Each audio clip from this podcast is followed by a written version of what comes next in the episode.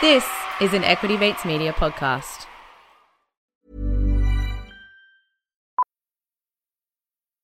Millions of people have lost weight with personalized plans from Noom, like Evan, who can't stand salads and still lost 50 pounds. Salads, generally, for most people, are the easy button, right? For me, that wasn't an option. I never really was a salad guy. That's just not who I am. But Noom worked for me. Get your personalized plan today at Noom.com. Real Noom user compensated to provide their story. In four weeks, the typical Noom user can expect to lose one to two pounds per week. Individual results may vary.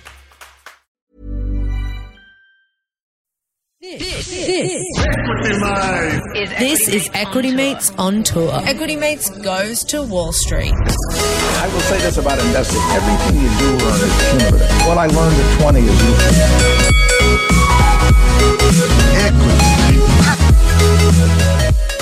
Welcome to another episode of Equity Mates, a podcast that follows our journey of investing. And whether you're an absolute beginner or approaching Warren Buffett status, our aim is to help break down your barriers from beginning to dividend.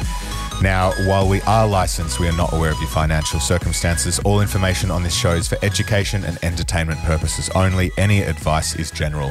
But with that said, my name is Bryce, and as always, I'm joined by my equity buddy, Ren. How are you? I'm very good, Bryce. Great to be here for our third and final episode of our long term compounder series. Our Thursday episode cover while we go and take America by storm. Mm. Um, we're pre we're recording this, so we may not have taken America by storm at all. We may have meekly got off the plane, sat in the back row of Berkshire Hathaway's conference, and then got on a plane and come home. Yes. But we're pumped, and we're doing this series on long term compounders, looking at some of Warren Buffett's best investments, the companies that really drove his wealth and unpacking what we can learn from them. So, if you've just joined us, welcome. Uh, we've kicked off the series with perhaps one of his best investments and one of his longest, uh, Geico, and the uh, the lesson was doubling down on your best ideas.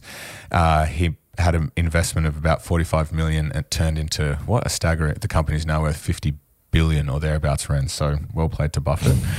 Uh, and then in the second episode, we actually looked at the perils of selling too early and used the uh, case study of Warren buying 5% of Disney for 4 million and selling it a year later for a 50% return of 6 million, but uh, it could be worth 9 billion today.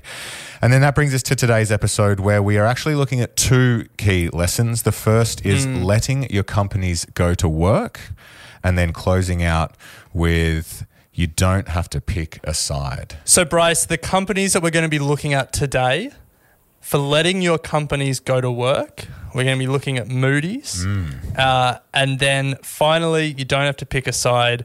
Visa and MasterCard, although there's actually a heap of examples here that we can touch on. But let's start. Let your companies go to work. Moody's is the company we're talking about. Yeah. Uh, let's start with the investment story. How did Warren invest in Moody's? So, in back in 1999, Buffett uh, invested in a data analytics and credit information business called Dun and Bradstreet. Heard of them? Uh, yes. They're down 58% in the last five years and a third in the last year. Not good. Just Googled that before the show. Didn't know where to put it in. They are still listed, yes. Dun and Bradstreet. But then in 2000, there was a bit of pressure from shareholders and industry to for Dun and Bradstreet to actually spin off one of their subsidiary businesses, which was Moody's. So they spun it off into a separate company. Now, when this happens, you uh, are entitled to to getting shares in the newly spun off company. Now, an example here in Australia, most recently in my memory, would would have been Woolworths spinning off Endeavour, Endeavour, Group, Endeavour yeah. Group, the liquor business, and also Wesfarmers spinning off Coles. Yeah. Yeah. Um, in both instances, if you're a shareholder of Woolworths, if you're a shareholder of Wesfarmers, you then also got Coles shares and Endeavour shares. Spinning off is a confusing metaphor. Perhaps a more useful metaphor for people that don't quite understand is splitting off. It's- Splitting off. Yeah, Woolworths was one company and they split themselves into two companies. And as a shareholder of Woolworths, you got shares in both companies. Yeah. And so that's what Warren did. He never invested in Moody's. He invested in Dun and Bradstreet, and they own Moody's. And at some point, they said we're splitting Moody's off into its own company. And Warren, you own shares in Dun and Bradstreet. Here are your shares in Moody's. and it's actually gone on to be one of his best investments ever. Some argue, in fact, his best ever. Some argue, yeah. So he ended up owning at its peak when it was split about twenty percent of Moody's, um, and it was actually a, it was actually a pretty good spin off because Dun and Bradstreet at the time was actually a pretty do- not dodgy, but it, was a floundering business, not going so well. But the business of Moody's was actually incredibly strong. Um, so it was a, a, a great result. He now owns 25 million shares in Moody's, which is about 13% of the company. Uh, and the company has a market cap of $60 billion. So Buffett originally spent half a billion dollars buying those Dun and Bradstreet shares, and his stake in Moody's is now worth over 7.5 billion. I think he's topped up his Moody's position over time, though. Uh, big time. Yeah. Yeah. Doubling down on his good ideas. Well, he, he loved the company. What was so attractive to you about Moody's when you don't even use their product? Well, well, we. We, we are forced to use it in terms of our own ratings. I, I don't use it in terms of making my own credit judgments about other credits. That's what I'm talking and, about. And 10 or, 10 or 12 years ago, uh, we bought Dun & Bradstreet, which consists of two really good businesses, Dun & Bradstreet and Moody's. Moody's being the better business because Moody's basically uh, earns extraordinary returns on invested capital. It has a freedom to price, and it's got a wonderful uh, business, and and uh, that's why we and Dun & Bradstreet has a good business too. So we bought it 10, 10 or 12 years So it's ago. just purely, look, I don't smoke, but I own Philip Morris kind Right. of decision. Okay, Right. that much I get. A lot of people here today are saying, So, Bryce, Moody's, people may have heard of it. Um, you're certainly in one today. um, what is it, and why was it such a good long term wealth builder? Uh, it's a massive financial services business. Uh, it's made up of two parts. It's got Moody's Investor Services, and this is the primary part of the business. It's the credit ratings. Credit ratings are really important, and Moody's applies a credit rating to many financial institutions. Yeah, you you may have heard about credit ratings in the news in relation to governments, like uh, you know, state governments especially are trying to do a lot to keep their double A credit ratings. U.S. Treasury would be triple A credit rated. That like you might equity mates might be triple B credit rated. Um, these credit ratings set the price at which governments, institutions, and companies can then go and borrow money. Yeah, or lend. Mainly borrow. Yeah, it gives you access to capital. Yeah, yeah, yeah, yeah. So companies pay Moody's to provide them with a rating. That's how Moody's makes Yeah. their money. And Buffett actually copped a bit of stick because he was a major shareholder of Moody's, and Moody's would pr- provide the credit rating for Berkshire. Yeah, So, yeah. Bit of Let's- conflict of interest. But Let's anyway, put the a second. pin in copying a bit of stick around credit ratings because Moody's had a big role in the global financial crisis. Big time, big time. We'll the, get to that. The second part of their business is Moody's Analytics. They provide intelligence and analytical tools to support uh, management. So, two parts to the business, but the ratings agency is the one that really attracted Buffett and and is what has been driving the success of the company for a number of reasons. It has a really wide moat. It's it's actually apparently quite difficult to break into this market. There are now sort of really two big players in the industry, Moody's and S&P, Standard and Poor's. Yeah, they, and they each have about 40% market share. Yeah, so to break into that is going to be quite difficult. Um, so in terms of having a, a strong competitive advantage, that's one of the reasons it's been a, a pretty good. Um, I guess it's built a reputation and it's built a reputation of reliability, accuracy. So it has a strong hold in the industry. Yeah, and if you wonder why that is the case, let's say that we wanted to start a rival ratings agency and we said Equity Mates is now giving credit ratings to major institutions. No lender is going to look at the Equity Mates rating and Yeah. say, "Oh, well, I can lend makes the. New South Wales government at four percent interest because they're a low risk investment." They're, they're Moody's and S and P ratings agencies have so much power because they have so much trust in their brand. Yeah. And then the like the networks that they have in finance. It's not a network effect per se, but uh, it, you could maybe argue. No, probably not. But um, yeah, they've just they've built this moat from their brand. Yeah, absolutely. So they got a, a big moat and then um, pretty stable cash flows. And just similar to the first episode where Warren was attracted to businesses that are non cyclical, similar situation here. Companies need to consistently have their credit ratings, uh, I, I guess, checked. Sorry, I just thought of another part of their moat, which is that uh, having everyone have a Moody's rating or having everyone have an S and P rating allows different companies and different institutions to be compared against each other. It would be useless if all of these different companies were getting rated from different agencies because it'd be like, what does an Equity Mates double A mean compared to a Moody's B compared to a Commonwealth Bank hmm. rating double B? Anyway, I think we made the point. So both a not non-cyclical, stable cash flows, high competitive advantage and moat obviously leads to a pretty decent profit margins and high returns on capital. So um, it was a pretty attractive investment. Uh, in t- 2021, they rated over 35,000 organizations. So as you said, Ren, 40% of market share. yes. However, it wasn't all plain sailing. No, so he got Moody's shares in 2000, he being Warren Buffett. In 2008, the global financial crisis happened and Moody's and S&P were right in the middle of this. Why? Because they were giving good credit ratings to terrible credit products. And those were the mortgage-backed securities uh, that uh, all these investment banks and all these institutions were investing in that ultimately collapsed when America's housing market collapsed. Moody's and S&P were meant to be reviewing these products and if they were bad products giving them bad ratings. Yeah. But they didn't. No, and there was a quote from a um, uh, an analyst who used to work there, and they said that post the spin off in 2000, the the mood really changed. The analysts suddenly felt that their priority was to actually help gain market share rather than actually get ratings right. And in the Big Short movie, there's that scene where the uh, I think it's uh, I was about to call him Michael Scott. Um, Oh, uh, Steve Carell yeah. uh, is speaking to the analyst from one of the ratings agencies, and she's like, "What are we meant to do if we don't give them a good rating? They'll just go right down the street to our competitor." yeah. I mean, what you're meant to do is both give them bad rate. But anyway, um, uh, but Moody's and S and P recovered. Um, Warren got dragged into a congressional hearing. He did. Um, but ultimately, these two companies have sort of kept on keeping on. And interestingly, at the congressional hearing, you got a bit of insight into how, you know, this wasn't the story of Geico where he'd been to the Moody offices and really done a whole lot of due, di- due diligence. He said he'd never been to Moody's.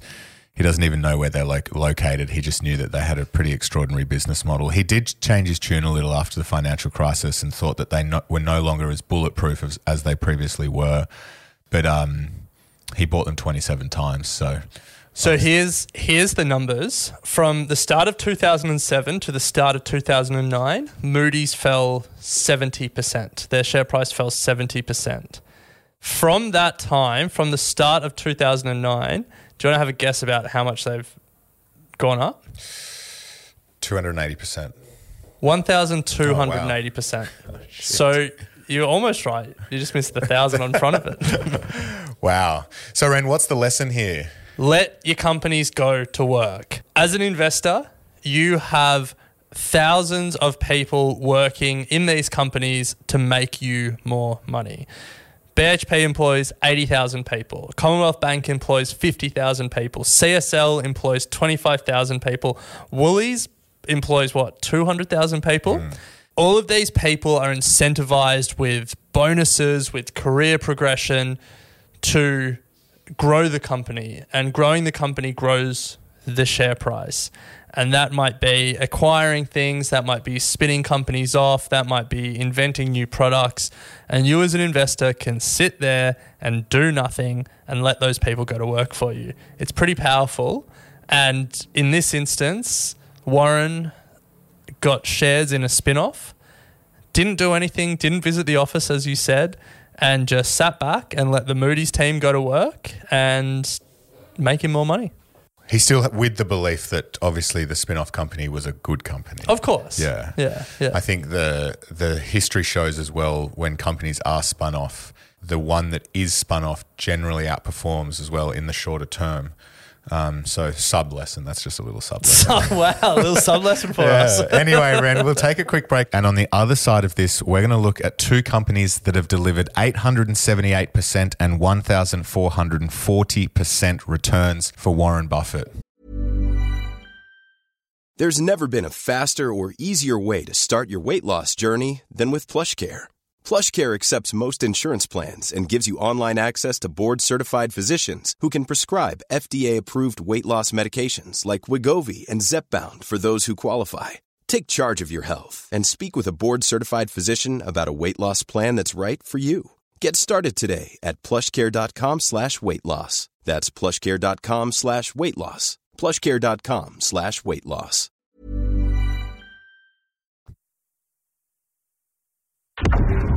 Sun Tzu, The Art of War. Every battle is won before it's ever fought. Ever wonder why fund managers can't beat the S&P 500? Because they're sheep, and sheep get slaughtered. Wall Street 2023. This is Equity Mates on tour. So, Ren, we've just covered off uh, the story of Moody's, Moody's and letting your companies go to work. Uh, and we're going to spend a, the second half of this episode looking at how Buffett has obviously identified a thematic, or at least Berkshire has identified a thematic. And rather than going all in on one company in that thematic, has played both sides in mm. MasterCard and Visa. Yeah. Not one or the other, but both. Yeah, that's right, Bryce. It's this isn't sport. This isn't politics. You don't have to pick a side when it comes to investing. You can have a little bit of both, and you can make money if one of them do well, if both of them do well, if all of them do well. And Warren Buffett has a habit of doing this. He owns the three major credit card players. He bought American Express in 1998. I think he actually bought American Express way, back, back, when yeah. in the salad oil crisis. Um, but then in 2011, the classic example of this, he bought Visa and he bought MasterCard. Yeah. But that's not the only example. In 2016, Warren Buffett, longtime critic of investing in airlines, Massive. said You couldn't pick a tougher industry, you know, ever since since Orville went up. And I said, you know, that if anybody had really been thinking about investors, they should have had Wilbur shoot him down and saved everybody a lot of money for hundred years. You can go to the internet and type in airlines and bankrupt, and you'll see that something like hundred airlines in that general range, you know, gone bankrupt in the last few decades. And, and actually, Charlie and I were directors for some time of U.S. Air, and pe- pe- people write about how we had a terrible experience in U.S. Air. It, it, it was the, one of the dumbest things I've ever done. But in 2016, Buffett and Berkshire Hathaway buys all four major American airlines. You don't have to pick a side. No, pretty sure though he sold them pretty soon after, didn't he? No, I reckon he sold them for a loss in Yeah. COVID. Yeah, like he didn't do well from airlines. You don't have to bat lost a 100 lot of as an res- investor, I lost you know? a lot of respect for Warren the day he bought all four, four airlines. Did you? Yeah. He's He- never had any respect for you. So. I thought he, yeah, it felt like a FOMO FOMO play. Okay. Yeah, Uh, like there, there was a fear of missing out on massive airline Airlines. gains in 2016. Yeah. I think that I don't, I don't know and about all that. four, like, come on. I don't think you Do get your fo- work. He would have been worth about eighty billion dollars at that time. I don't think you get FOMO if you have eighty billion dollars. I think you do. only one way to find out. It's hard to understand Costco either. You know, I mean, it, there are certain fundamental models out there that do not take. You don't have the kind of ability that quantum mechanics requires. You just have to know a few simple things and really know them. Costco has been a long time love for him, and in particular for Charlie Munger. Uh, and then they also bought Kroger in 2019. Costco and Kroger are competitors, but as an investor, you don't have to pick a side. Do you have examples in your portfolio of Yeah. one and the other? So I own Woolworths and Coles. Yeah. Um, I own. This is a good test for how well I know my portfolio. Well, all of the ETFs that Mm. Yeah. I own. What overlap? Well, you know, like my S and P 500 ETF has Apple, Microsoft, and Yeah, stuff in it. yeah, Yeah, yeah, yeah. I've got rival fund managers. Not quite the same. I'm trying to think if there's any other. I'm sure there are, but I just can't quite think of them. Oh, like I own Shopify and Amazon. Yeah. What about you? You got any I, examples I, for me? I don't think I do. Oh, well, not, that's not, a- not, at, not at single stock level. You reckon? Yeah, nah. I'm thinking I don't have Coles. I've got Woolies. I've got. Oh, that's a good question. I can't really think of what's. Oh yeah, you're putting me on the spot. Yeah, like Airbnb. I don't have. I don't have like the Hilton. um, so no, I, I don't think. I don't think so. What about um, Amazon and Microsoft. Yeah. There you go. And Google. And Google. There you go. The three big uh, web services players. True. Yeah. Um, cloud computing. Um, anyway, yeah. Veolia and Cleanaway. No. Uh, Do you own, own both of those? No. So Bryce. So what's the lesson? So let's Don't bring it play both sides. let's bring it back to Visa and Mastercard. Uh, the classic example of you can play both sides and you can make money on both sides. Uh, Berkshire Hathaway bought both in 2011. Since then, I think until 2022, these numbers are from, they have made 878% on Visa and more than 1,000% on MasterCard, which comes out at 24% per annum for Visa and 27% per annum for MasterCard. Since 2011. Yeah. Wow. So that's pretty good. That is solid returns for those companies. Visa and MasterCard. Yeah. Actually, that's another one. I own both Visa and MasterCard. Are you serious? Sorry. I, Oh. Uh, well, did you know, Ren, that in 2022 he actually sold down parts of those companies there you go. and did a pivot? So he sold a combined one, a combined 3.1 billion in both of in across Visa and Mastercard, 1.8 in Visa, 1.3 Mastercard, and then bought a billion dollars in Nubank. The Do you know what Nubank Brazilians. is yeah, the Brazilian neobank. He's become really international in his later life, hasn't he? Big, big Question interest. is, did he do it? Or was it Todd and Ted? Yeah. Uh, yeah. Yeah. Great. Well, maybe that's the question we ask at the Berkshire Hathaway Oh, annual meeting. Because as we said in a previous one of these episodes, I've got my question. You don't have yours. Yeah, I'm going to ad lib it. Nice. All right. Well, look, uh, we've been speaking about for in these episodes why these companies have been such good long-term wealth builders.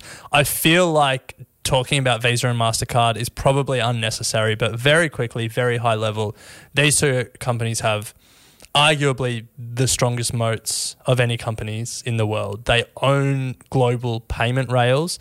Almost every non-cash payment goes through one of their rails. Um, they have stupidly high returns on capital and stupidly high profit margins as a result. And no one else has had the capital to build a third payment rail to compete with hmm. Visa's hmm. rails or MasterCard's rails. Hmm. I think both of their profit margins are over 40%. And they continue to take those profits and reinvest them at a high rate of return. Both companies have been spoken about by a number of experts on the show. So And there's obviously always questions about what's going to disrupt these companies. And if you speak to some big supporters of crypto, they'll say that there's, you know, crypto solutions, there's, you know, other online solutions potentially. But it feels like what we just see over and over again is they just partner with Visa and MasterCard eventually. yeah, Yeah. So I guess the conclusion, Ren, is there is nothing wrong with playing both sides. If he'd only been loyal to one, he would have missed out on the 1,440% rise or the 878% rise. Well, no, to be clear, if he had taken all of that money and just invested it in MasterCard, he would have done better because that was the 1,440%. Well, what if he did it in Visa? Yeah, but the, the point is that you don't have to pick a side, that you can hedge your bets, you can play all sides. I think we've said that enough. But Yeah. yeah, yeah, yeah. Tide rises all boats. If he had if he had picked the one stock that would have done better than every other stock, he would have done better. He'd be a billionaire. But the the fact of the matter is that's impossible to do. And as an investor, you don't have to pin your colors to one company and say they're either going to make or break my fortune. That's it. Yeah. Well, let's leave it there. Uh, that's the end of our long term compounder series brought to you by Warren Buffett and Berkshire Hathaway. Wrap it up for me. What are the lessons that we've learned? So, and we started with episode one, which is doubling down on your best ideas. And we said there that the best, well, Warren actually, was it Warren who said the best idea is probably already in your portfolio? Uh, I think it was actually Andrew Page. Oh, was it? That's right. It was. I Yeah, think a lot of people probably said it. uh, well, cool. We coined it. Uh, the sec- the second episode was all about the perils of selling too early, and we looked at Disney, and uh, then we've just closed out then with letting your companies go to work. Uh, taking advantage of the spin off if you're lucky enough, and also uh, the idea of not having to pick one side. So, a lot of lessons from Warren. If you haven't already, check check out his website, and uh, you'll see the investor letters that he writes every year. You love his website. 65 Check out his website just for a lol. We'll be back next week, Monday with a, an Equity Mates chat, and then Thursday we're back with an Ask an Advisor. And Ren, before we go, there was one thing that you wanted to close out with. Yeah, I think we're talking about long term compounders, and we spoke about Moody's earlier in this episode, how it fell 70% and then 10 bagged from there. Yeah. All of these long term compounders have had periods where they've hurt investors, where they've fallen a lot. And I just remembered, I just opened up uh, our first book, Get Started Investing, buy it wherever good books are sold. But we looked at the best performing stock over the last 10 years in Australia and the USA and the UK. And the point is the same in all of them. In Australia, it was Northern Star Resources, averaged 79% per year over the past 10 years, but it fell almost half in 2016. In the US, Domino's Pizza averaged 44% a year over the past 10 years. It fell more than 20% in 2017. And then Games Workshop over in the UK uh, averaged 39% a year over the past 10 years. It fell more than a quarter, 26% in 2017. It's just a reminder that these long term compounders, this long term growth isn't linear. And so that's why th- these lessons are really important. Doubling down on your best ideas, especially if they get cheap, not selling too early, letting them go to work and do their thing, and then playing all sides if you want to. Play the room. Yeah. Nice. Well, great way to wrap it. If, and there is one ask from us. If you can please rate and review Equity Mates Investing Podcast, um, that would be really, really appreciated. We do love the support and love reading the reviews. A five star would be appreciated. Always helps us get in front of new uh, beginner investors on the charts. But Ren, we'll leave it there and we'll pick it up next week. Sounds good.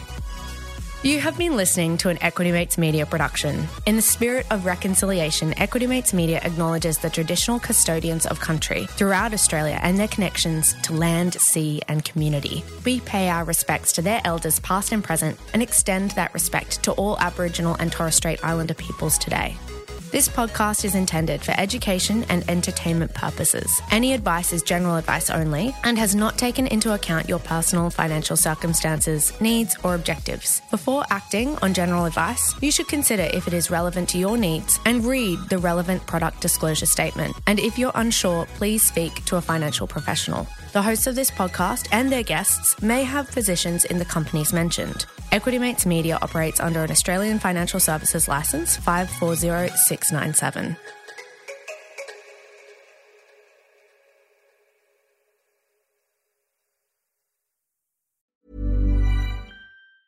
Hi, I'm Daniel, founder of Pretty Litter. Did you know cats tend to hide symptoms of sickness and pain? I learned this the hard way after losing my cat, Gingy. So I created Pretty Litter, a health monitoring litter that helps detect early signs of illness by changing colors, saving you money and potentially your cat's life. Pretty Litter is veterinarian developed, and it's the easiest way to keep tabs on your fur baby's health right at home. Go to prettylitter.com and use code ACAST for 20% off your first order and a free cat toy. Terms and conditions apply. See site for details.